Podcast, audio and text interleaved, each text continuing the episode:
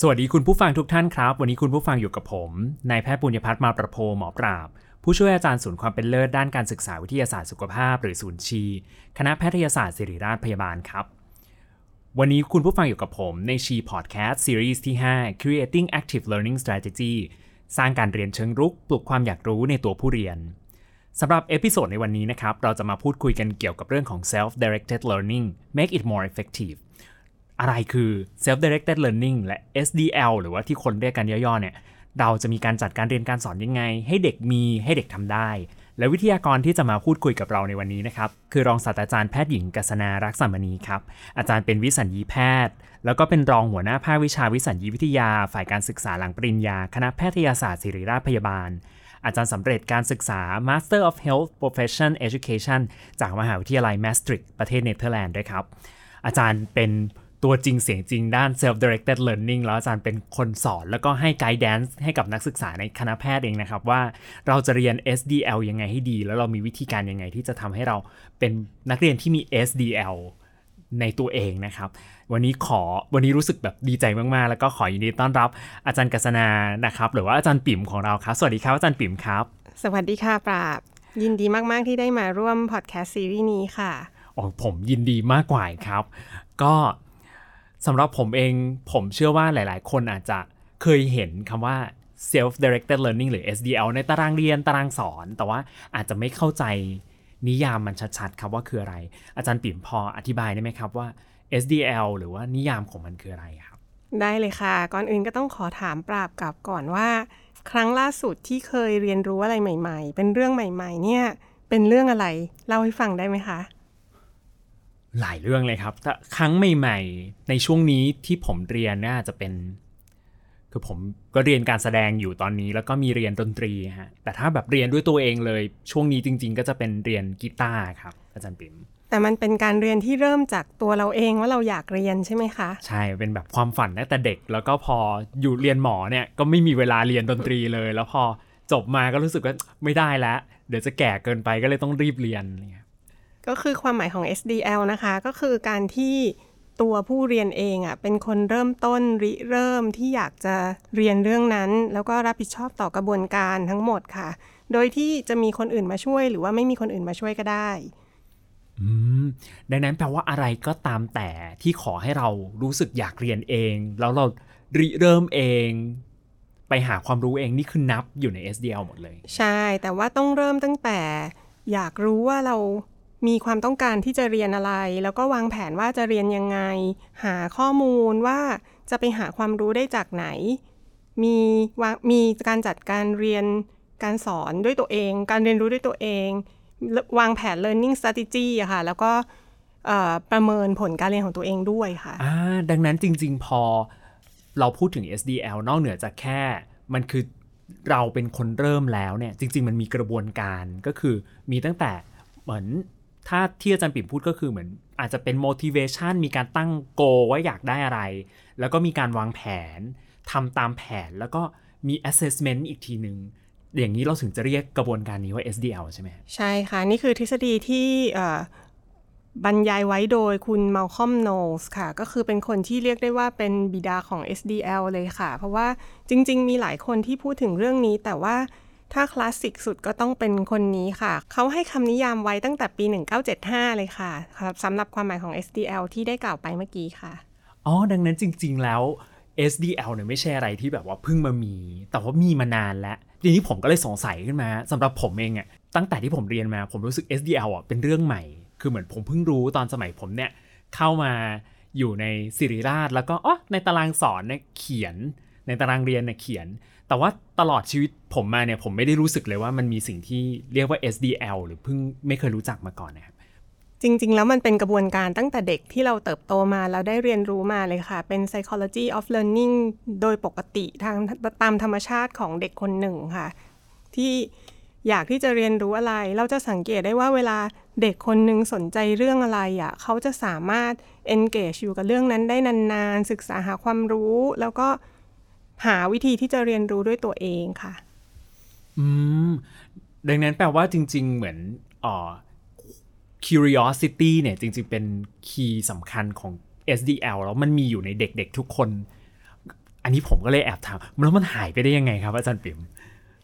มันอาจจะโดนกดเอาไว้หรือบดบังเอาไว้ด้วยกิจกรรมอื่น ๆ ที่ทำให้ เขายุ่งจนไม่มีเวลาอย่างที่ป่าบอกเมื่อกี้ว่าตอนเรียนหมอไม่มีเวลาที่จะ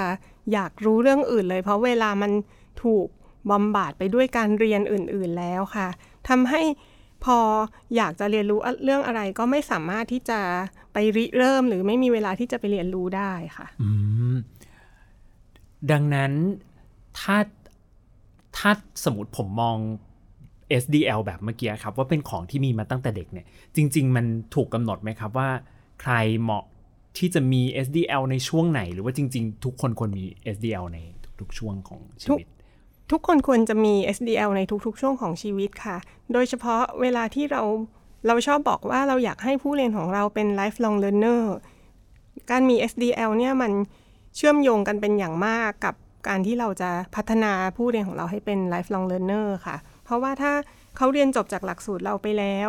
แล้วเขาไปสามารถจะสามารถจะไปหาความรู้เพิ่มเติมในสิ่งที่เขาต้องการได้ ก็น่าจะเป็นเรื่องดีใช่ไหมคะ มีคนกล่าวไว้ว่า การเรียนที่เป็น directed learning เนี่ย ซึ่งตรงกันข้ามกับ SDL เนี่ยเนาะคือการที่เรามีคนไปสอนเขาเนี่ย เกิดขึ้นประมาณ 10%ในชีวิตแค่นั้นเองค่ะ แล้วที่เหลือน่ะเป็นส่วนของเรื่อง SDL เกือบจะทั้งหมดเลยที่มาพัฒนา ในชีวิตของคนคนหนึ่งค่ะอ่าดังนั้นอ๋อเท่าที่ผมเห็นก็คือ ถ้าเรามีจุดมุ่งหมายว่าเราอยากให้ผู้เรียนของเราหรือว่าเราเองเนี่ยอยากเป็น lifelong learning คือเรียนรู้ตลอดชีวิต เรียนรู้ตลอดเวลาเนี่ย เราควรมี SDL ในทุกช่วงเวลาของชีวิตเลย แล้วก็ไอการเรียนที่มีคนมาป้อนๆให้เราเนี่ยมันถูกนับเป็นแค่สิบเปอร์เซ็นต์เองในรูปแบบการเรียนทั้งหมดใช่ไหมครับอ๋อทีนี้ถึงแม้ว่าจะถูกพูดมานานแล้วผมอยากรู้ว่า ไอ้กรอบและบริบทของ SDL นะครับ จริง ๆ มันมีทฤษฎีหรือว่าอะไรที่มาสนับสนุนไหมครับ ว่าเอ๊ะทำไมท้ายที่สุดเราถึงต้องมี process อย่างที่อาจารย์ปิ่มว่าตอนแรกว่า มีตั้งเป้าหมาย มีการแพลนทำตามแพลนแล้วก็ assess ตัวเองอะไรเงี้ยครับ SDL ก็น่าจะเกี่ยวข้องกันอย่างมากกับ andragogy learning ก็คือ adult learning theory ค่ะ เพราะว่ามันเป็นกระบวนการคิดว่า การที่ผู้ใหญ่อยากจะเรียนรู้ มันมักจะต้องใช้ SDL มันก็เลยเชื่อมโยงกันเป็นอย่างมากค่ะ อืม ดังนั้นถ้าสมมติว่าผมโยงกับตัว andagogy หรือว่า adult learning theory เนี่ย มันก็เหมือนกับ ถ้าเราเริ่มที่เราอยากรู้เรื่องอะไร แล้วเรารู้สึกว่าเรื่องนั้นจะมีประโยชน์และสำคัญต้องใช้เนี่ย ท้ายที่สุดเดี๋ยว SDL เขามาเองใช่ไหมฮะ ใช่ แต่ว่ามันจะมีกระบวนการภายในอยู่นิดหน่อยค่ะ คือนอกจากนอกจากที่จะอยากรู้แล้วก็ต้องมีการวางแผนจัดการ ซึ่งมันจะรวมไปถึง time management แล้วก็ strategy ที่จะเรียนรู้ด้วยค่ะดังนั้นผมเข้าใจว่าจริง ๆ เหมือนกระบวนการหลักๆ มันจะมีอยู่ประมาณสักสี่ก้อนตั้งแต่แบบมองหาเป้าหมายที่อยากเรียน มีการวางแผน เอาไป implement หรือว่าลองใช้แผนที่วางแล้วก็ assess อาจารย์ปิ่มพอบอกวิธีลงรายละเอียดได้ไหมครับ ว่าแต่ละขั้นตอนเนี่ยเราจะทำยังไงให้เราประสบความสำเร็จในการเรียนแบบ SDL ค่ะ ขั้นตอนแรกก็คือ หลังจากมีความอยากที่จะเรียนรู้แล้วเนี่ยเขาก็ต้องประเมินตัวเองก่อนค่ะ ว่าเขาพร้อมที่จะเรียนรู้หรือยัง โดยที่การประเมินตัวเองนั้นก็ประกอบไปด้วยหลายแบบหลายด้านนะคะ ก็คือการประเมินว่าความรู้พื้นฐานของเรา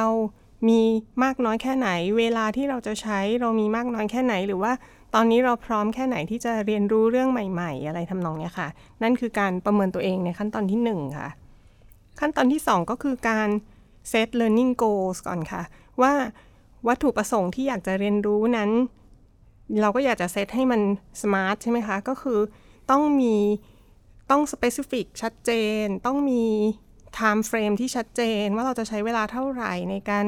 วางแผนเรียนรู้ แล้วก็เราจะไปถึงมันได้ยังไง 3 ก็คือ วางแผนที่จะเรียนรู้เรื่องนั้น แล้วก็เป็นช่วงที่จะเรียนรู้และ ซึ่งควรก็อยากจะทำให้ได้ตามแผนใช่ไหมคะ แล้วสุดท้ายก็คือ evaluate learning ซึ่งส่วนมากเราก็จะใช้วิธี critical reflection ว่าสิ่งที่ทำไปวางแผนไปเราได้เรียนรู้อย่างที่เราต้องการหรือเปล่าค่ะ อ๋อ ดังนั้นโอ้พอผมเห็นภาพผมขอดึงกลับมาถึงอะไรที่แบบว่าคนคุ้นเคยกับ episode นี้ก็คือเรื่องของโอเล OLE ก็จะมีการ frame objective ก่อน แล้วจากนั้นก็จะ design learning process แล้วก็ evaluation แต่ว่ามันจะไม่ใช่เหมือนข้อสอบหรือการเรียนในห้องแล้ว แต่มันจะเป็น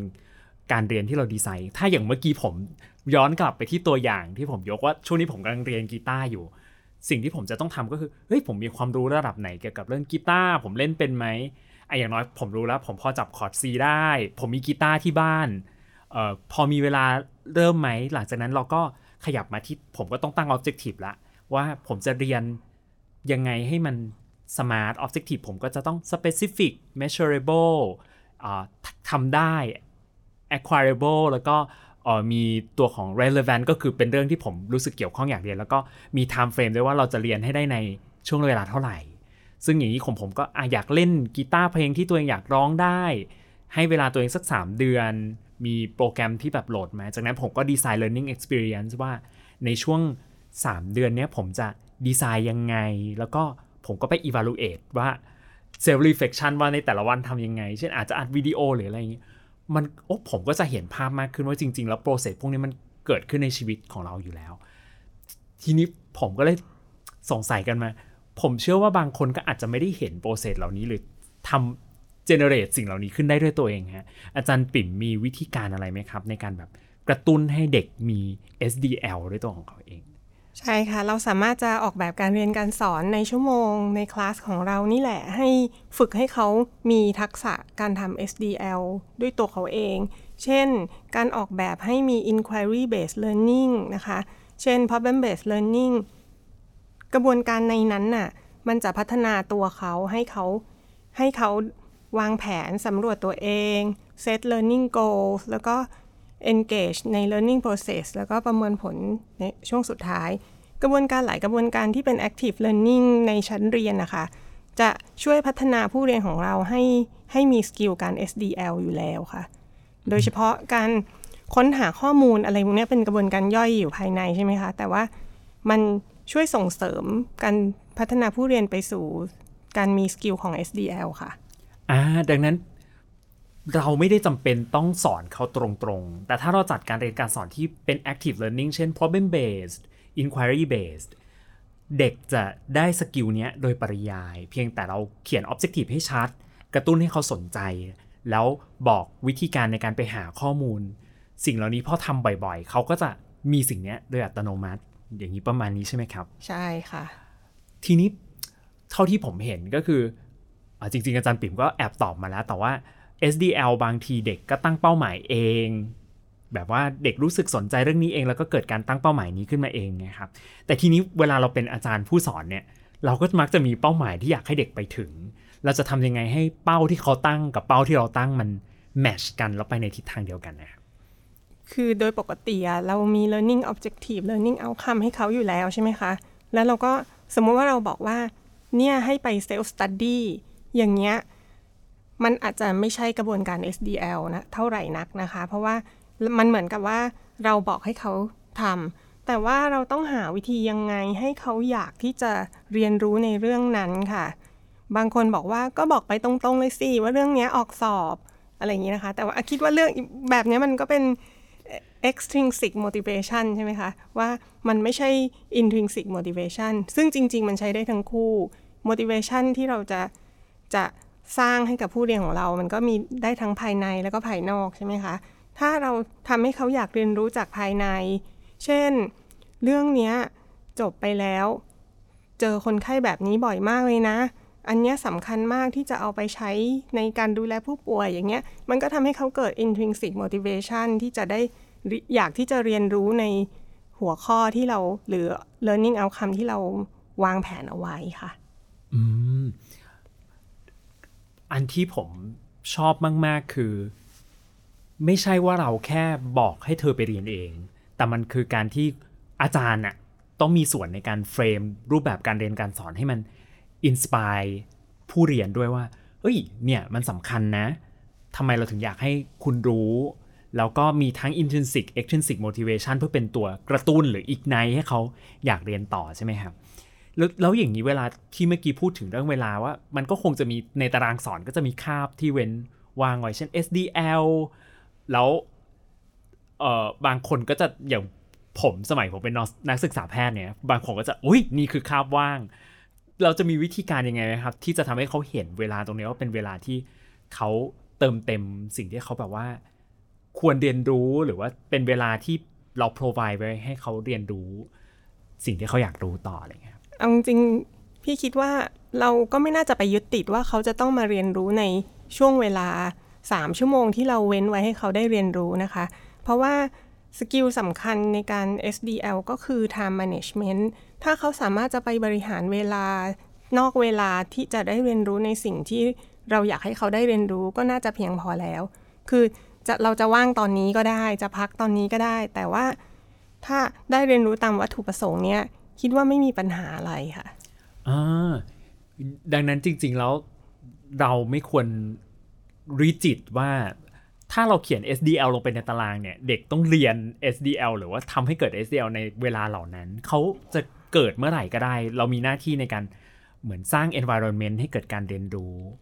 ใช่ คือพี่คิดว่าการที่เราระบุไปว่าตรงเนี้ยเป็นช่วงที่เราจะไม่จัดการเรียนการสอน มันทำให้เขา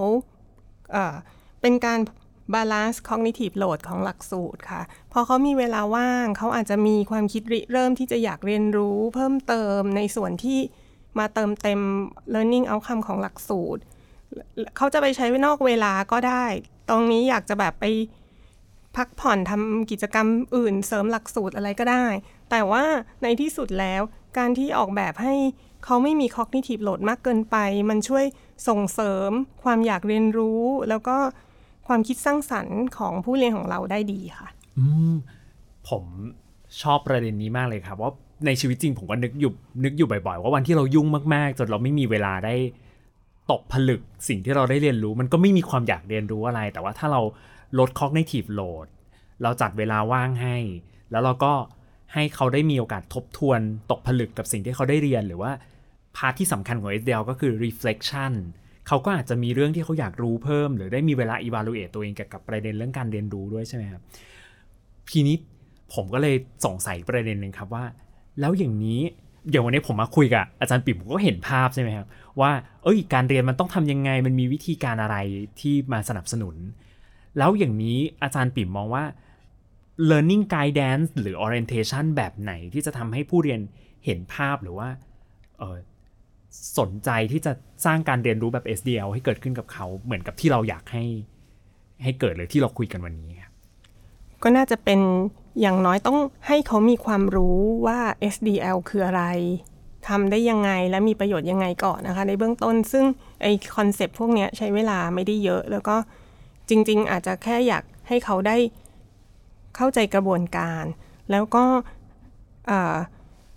บอก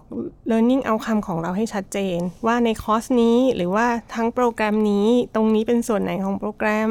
แล้วเขาจะไปถึง learning outcome อันนี้ได้ยังไง อยากให้เขาเห็นภาพทั้งหมดว่ากระบวนการทั้งหมดมันเป็นยังไง แล้วเขาจะใช้เวลายังไงเสริมเพิ่มเติมในส่วนที่เราไม่ได้ directed learning อะค่ะดังนั้นจริง ๆเรียนเหมือน guidance เนี่ยมันแค่บอกกระบวนการเขาให้เขารู้จัก แล้วเราก็ encourage ให้เขาทำแล้วก็บอกเขาว่าเป้าหมายเรามีอย่างนี้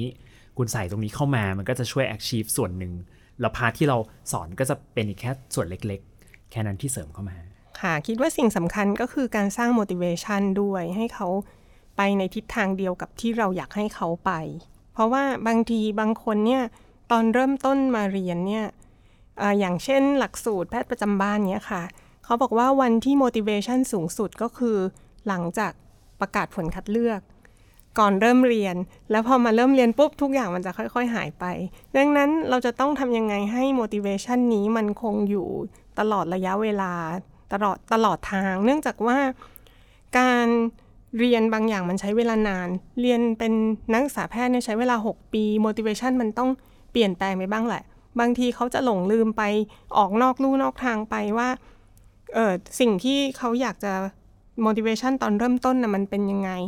มันถูก มันถูกเบี่ยงเบนด้วยภาระงานหลาย ๆ อย่าง หรือแม้แต่เรื่องอื่น ๆ ในชีวิตอย่างเงี้ยค่ะ เราก็ต้องค่อยๆ ค่อย ๆ ดึงกลับมา คอยดึงกลับมาว่าทำยังไงให้ motivation ของเขาคงที่ตลอดทาง แล้ว SDL อะก็จะมาเสริมตรงจุดนี้ ถ้าเกิดว่าเขามี goal และ motivation ที่ไปในทิศทางที่เราอยากให้เขาไปในหลักสูตรของเราค่ะ ดังนั้นเหมือนเราต้องคอยรีมายกับกระตุ้นกระตุ้นให้เขาเห็นถึง objective แล้วก็หมดแล้วก็โกที่เขาต้องไปบอกบางทีหลาย ๆ ครั้งเขาลืมแล้วก็โดน distract ใช่ไหมครับพี่นี้ผมก็เลยอยากรู้เพิ่มว่าอย่างถ้าไปประสบการณ์ของอาจารย์ปิ่มเองอาจารย์ใช้วิธีการอะไรในการกระตุ้น motivation สมมติว่านักศึกษาเดินมาแล้ว เธอดูหมดไฟมากเลยแล้วก็เธอดูไม่เหลือ SDL แล้วอาจารย์จะมีวิธีการยังไงในการแบบ ดึงเขากลับเข้ามาอยู่ในลูปขึ้นกับความรุนแรงของภาวะหมดไฟก่อนนะคะ พี่อาจจะแนะนำให้ลาพักร้อนไปเที่ยวก่อน ให้ไปพักผ่อนร่างกายให้มันให้มันเรียบร้อยก่อน เพราะว่าถ้าเกิดว่าร่างกายเราเราเรียนรู้มาตลอดไม่มีการหยุดพักเลยเนี่ย ทั้งเรื่อง cognitive load และเป็นเรื่องเหมือนแบบการจัดการกับความเหนื่อยล้าทั้งร่างกายและจิตใจเนี่ยมันยังไม่ได้เนี่ยมันก็อาจจะ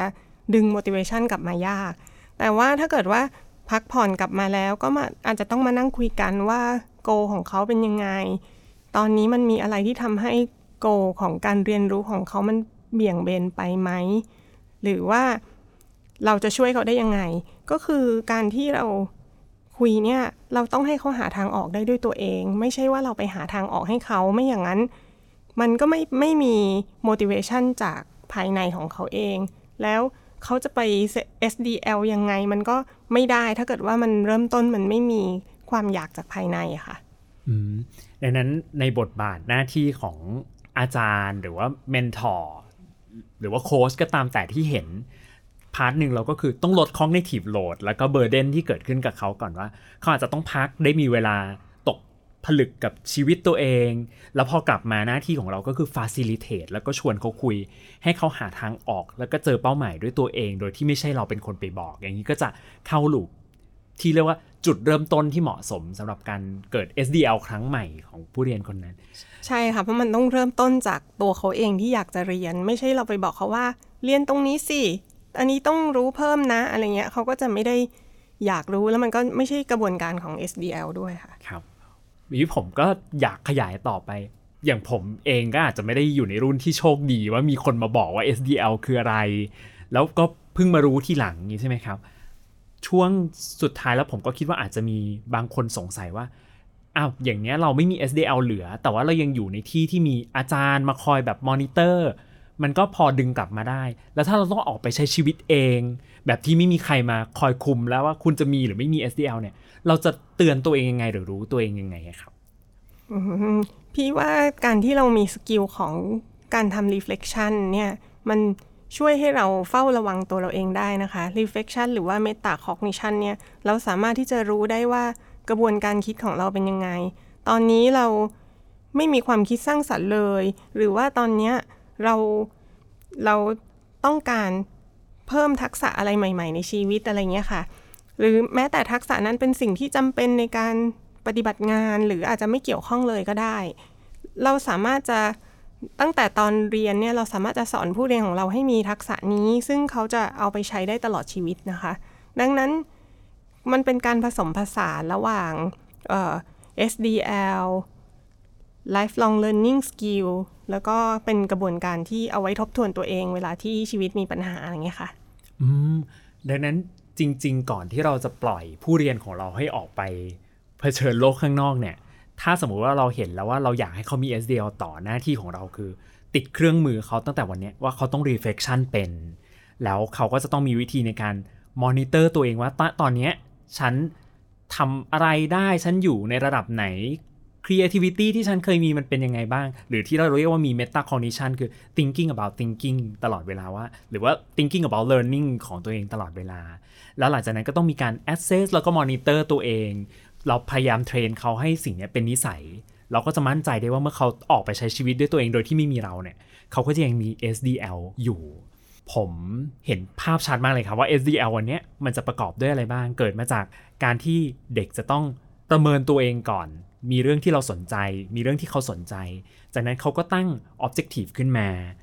จัด learning experience แล้วก็ monitor แล้วก็ self evaluate ตัวเองด้วย reflection พูดแล้วก็ในความรู้สึกผมว่า เอ้ย ฟังดูง่าย มีแมคานิซึมต่างๆ เยอะแยะมาก แต่ผมเชื่อว่ามีอาจารย์หลายท่านที่ฟังอยู่ตรงนี้แล้วอาจจะรู้สึกว่า ฟังแล้วท้อใจจัง มันจะเกิดขึ้นได้ยังไง อาจารย์ปิ่มมีคำแนะนำหรือกำลังใจอะไรให้อาจารย์ที่เริ่มแล้วก็อยากให้ผู้เรียนเป็น lifelong learning แล้ว อยากจะส่งเสริมให้เขามี SDL บ้างไหมครับ ให้กำลังใจกับคุณผู้ฟังว่าโปรเซสนี้มันทำได้เลย จริง ๆ แล้วการที่อาจารย์ออกแบบหลักสูตรให้มี active learning สอดแทรกอยู่ในกระบวนการนะคะมันช่วยส่งเสริมเรื่อง SDL อยู่แล้ว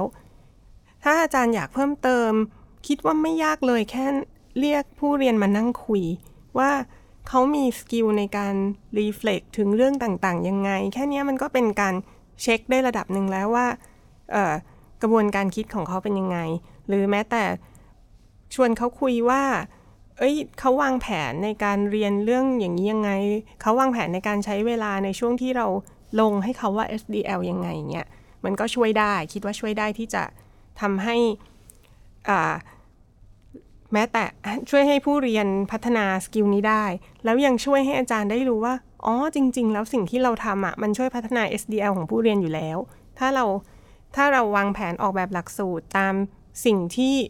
เราได้เรียนรู้มาในหลักการของแพทยศาสตร์ศึกษาค่ะอ่าดังนั้นก็กำลังใจง่าย ๆ ที่อาจารย์ปิ่มให้ก็คือ เราแค่เรียกเขามาถามว่า เธอมี motivation อะไร เธอตั้งโกอะไร เธอแพลนยังไงไว้ แล้วเธอจะประเมินตัวเองยังไง แค่นี้มันเป็นตัวกระตุ้นแล้ว แล้วอันที่2ก็คือ ถ้าเราจัดหลักสูตรดีๆ มี active learning SDL เขาจะตามมาโดยอัตโนมัติ ดังนั้นก็ขอให้เหมือนอาจารย์ทำหน้าที่ role as a mentor ตลอดเวลาว่า เราก็ดึงผู้เรียนมาถาม ดึงผู้เรียนมาคุยประเมินเขาว่า เขาทำอะไรได้ทำอะไรไม่ได้ในพาร์ทของลูปหรือว่าวงกลมของ SDL อันที่ 2 หลักสูตรเรามี active learning เพียงพอที่จะกระตุ้นให้ผู้เรียนเกิด SDL ไหม ถ้ามี 2 อย่างนี้ก็เชื่อว่าอาจารย์ไม่ต้องตกใจว่า มันลำบากยากเย็น เพราะมันสิ่งที่อาจารย์ทำเป็นปกติอยู่แล้ว ใช่ค่ะ แล้วเอาจริงมันไม่ต้องมีเยอะนะคะ เพราะว่าถ้ามีเยอะเราใส่ active learning เข้าไปแบบเต็มเปียบเลยเนี่ย ผู้เรียนเขาก็จะเหนื่อยเกินไป มันอาจจะทำให้เกิด cognitive load แล้วก็การเรียนรู้ไม่ได้มากอย่างที่เราคิดค่ะ เราต้องผสมผสานระหว่างอ่าป้อนไปบ้าง direct บ้าง แล้วก็มีช่วงเวลาที่ให้เขาได้ SDL บ้าง active learning บ้าง ก็คิดว่า ความกลมกล่อมเนี่ยก็จะทำให้ผู้เรียนของเราบรรลุวัตถุประสงค์ได้ค่ะไม่ว่าจะทำยังไงก็ตามแต่ ถึงเราอยากจะกระตุ้น SDL ขนาดไหนก็ต้องทำด้วยความเหมาะสมเหมือนทางสายกลางพอดีพอดีว่าไม่มากไปไม่น้อยไป เพื่อกระตุ้นให้ผู้เรียนเราไม่โอเวอร์โหลดกับสิ่งต่างๆ ที่เขาต้องจัดการในชีวิตนะครับ โอ้วันนี้ผมก็ได้อะไรหลายอย่างมาก ๆเลย แล้วก็คิดว่าคุณผู้ฟังก็พอจะเห็นภาพว่าจริง ๆ การกระตุ้น ให้เกิด SDL เนี่ยมันทำได้ในชีวิตประจำวัน แล้วมันไม่ต้องมีอะไรเพิ่มเลย ขอแค่เราดึงเขามาถาม เราชวนเขาคุยเกี่ยวกับ process ที่เขาทำเราจัดการเรียนการสอนและหลักสูตรให้สอดคล้องกับการกระตุ้น SDL เช่นใส่ Active Learning เข้าไป ไม่จัดหลักสูตรที่หนักจนเกินไป แค่นี้มันก็เป็นส่วนหนึ่งที่ช่วยกระตุ้น SDL แล้ว ของผมก็รู้สึก ดีใจมากๆ แล้วก็ได้เรียนรู้อะไรเยอะเลยครับ เมื่อกี้ก็กลับมารีเฟกกับตัวเองพอสมควรแล้วก็อ่อนในวันนี้ที่สัมภาษณ์ก็คิดว่าคุณผู้ฟังก็น่าจะได้อะไรไปเยอะมากๆนะครับ เกี่ยวกับเรื่องของ SDL อาจารย์ปิ่มมีอะไรจะฝากเป็นแบบท่อนสุดท้ายก่อนที่เราจะปิด episode นี้ไหมครับก็อยากฝากว่า skill ในการทำ SDL เนี่ยเป็นทักษะที่สำคัญที่จะทำให้ผู้เรียนของเราหรือแม้แต่ตัวเราเองค่ะ กลายเป็น lifelong learner ดังนั้นถ้าอาจารย์สอดแทรก แล้วก็คอยมอนิเตอร์ผู้เขาหรือว่ามอนิเตอร์ตัวเอง ก็จะทำให้มีการพัฒนาทักษะเนี้ยเป็นไปได้ด้วยดีและติดตัวไปใช้ได้ จนไม่ว่าจะนานแค่ไหนก็ก็เขาก็จะมีทักษะนี้อยู่กับตัวเขาค่ะนะครับเป็นทักษะที่ถ้ามีมีตลอดชีวิตนะครับ วันนี้ก็ขอบคุณอาจารย์ปิ่มมากนะครับ ที่ให้เกียรติมาพูดคุยกับเราในเรื่องของ self directed learning แล้วก็คุณผู้ฟังทุกท่านถ้ามีใครมีคำถามอะไรหรือว่าอยากติดตาม episode เหล่านี้ต่อหรือว่าชอบเนื้อหาเหล่านี้ก็สามารถติดตามได้ในทุกช่องทางนะครับสำหรับวันนี้ผมหมอปราบนะครับ แล้วก็อาจารย์ปิ่มก็ขอลาคุณผู้ฟังทุกท่านไปก่อน สวัสดีครับ